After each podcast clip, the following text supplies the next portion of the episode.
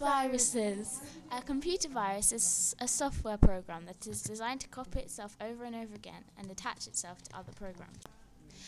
Viruses can be spread in lots of different ways, the most common being by email in a, an attachment or web page in containing a virus. They can also be loaded on a com- onto a computer through a floppy disk, memory stick, CD, or DVD, but the CD and DVDs are very unlikely. As computer viruses became more of a menace, companies began to develop software to detect and remove them. These were named antivirus software. When the antivirus software recognizes a virus pattern, it will alert the user and ask them whether they want to remove the virus and clean the system, or whether they simply want to quarantine the virus, put it in a file where it can't harm anything else.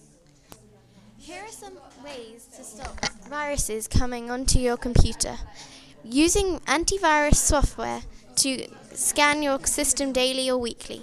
Not opening attachments from people that you don't know or attachments that look suspicious.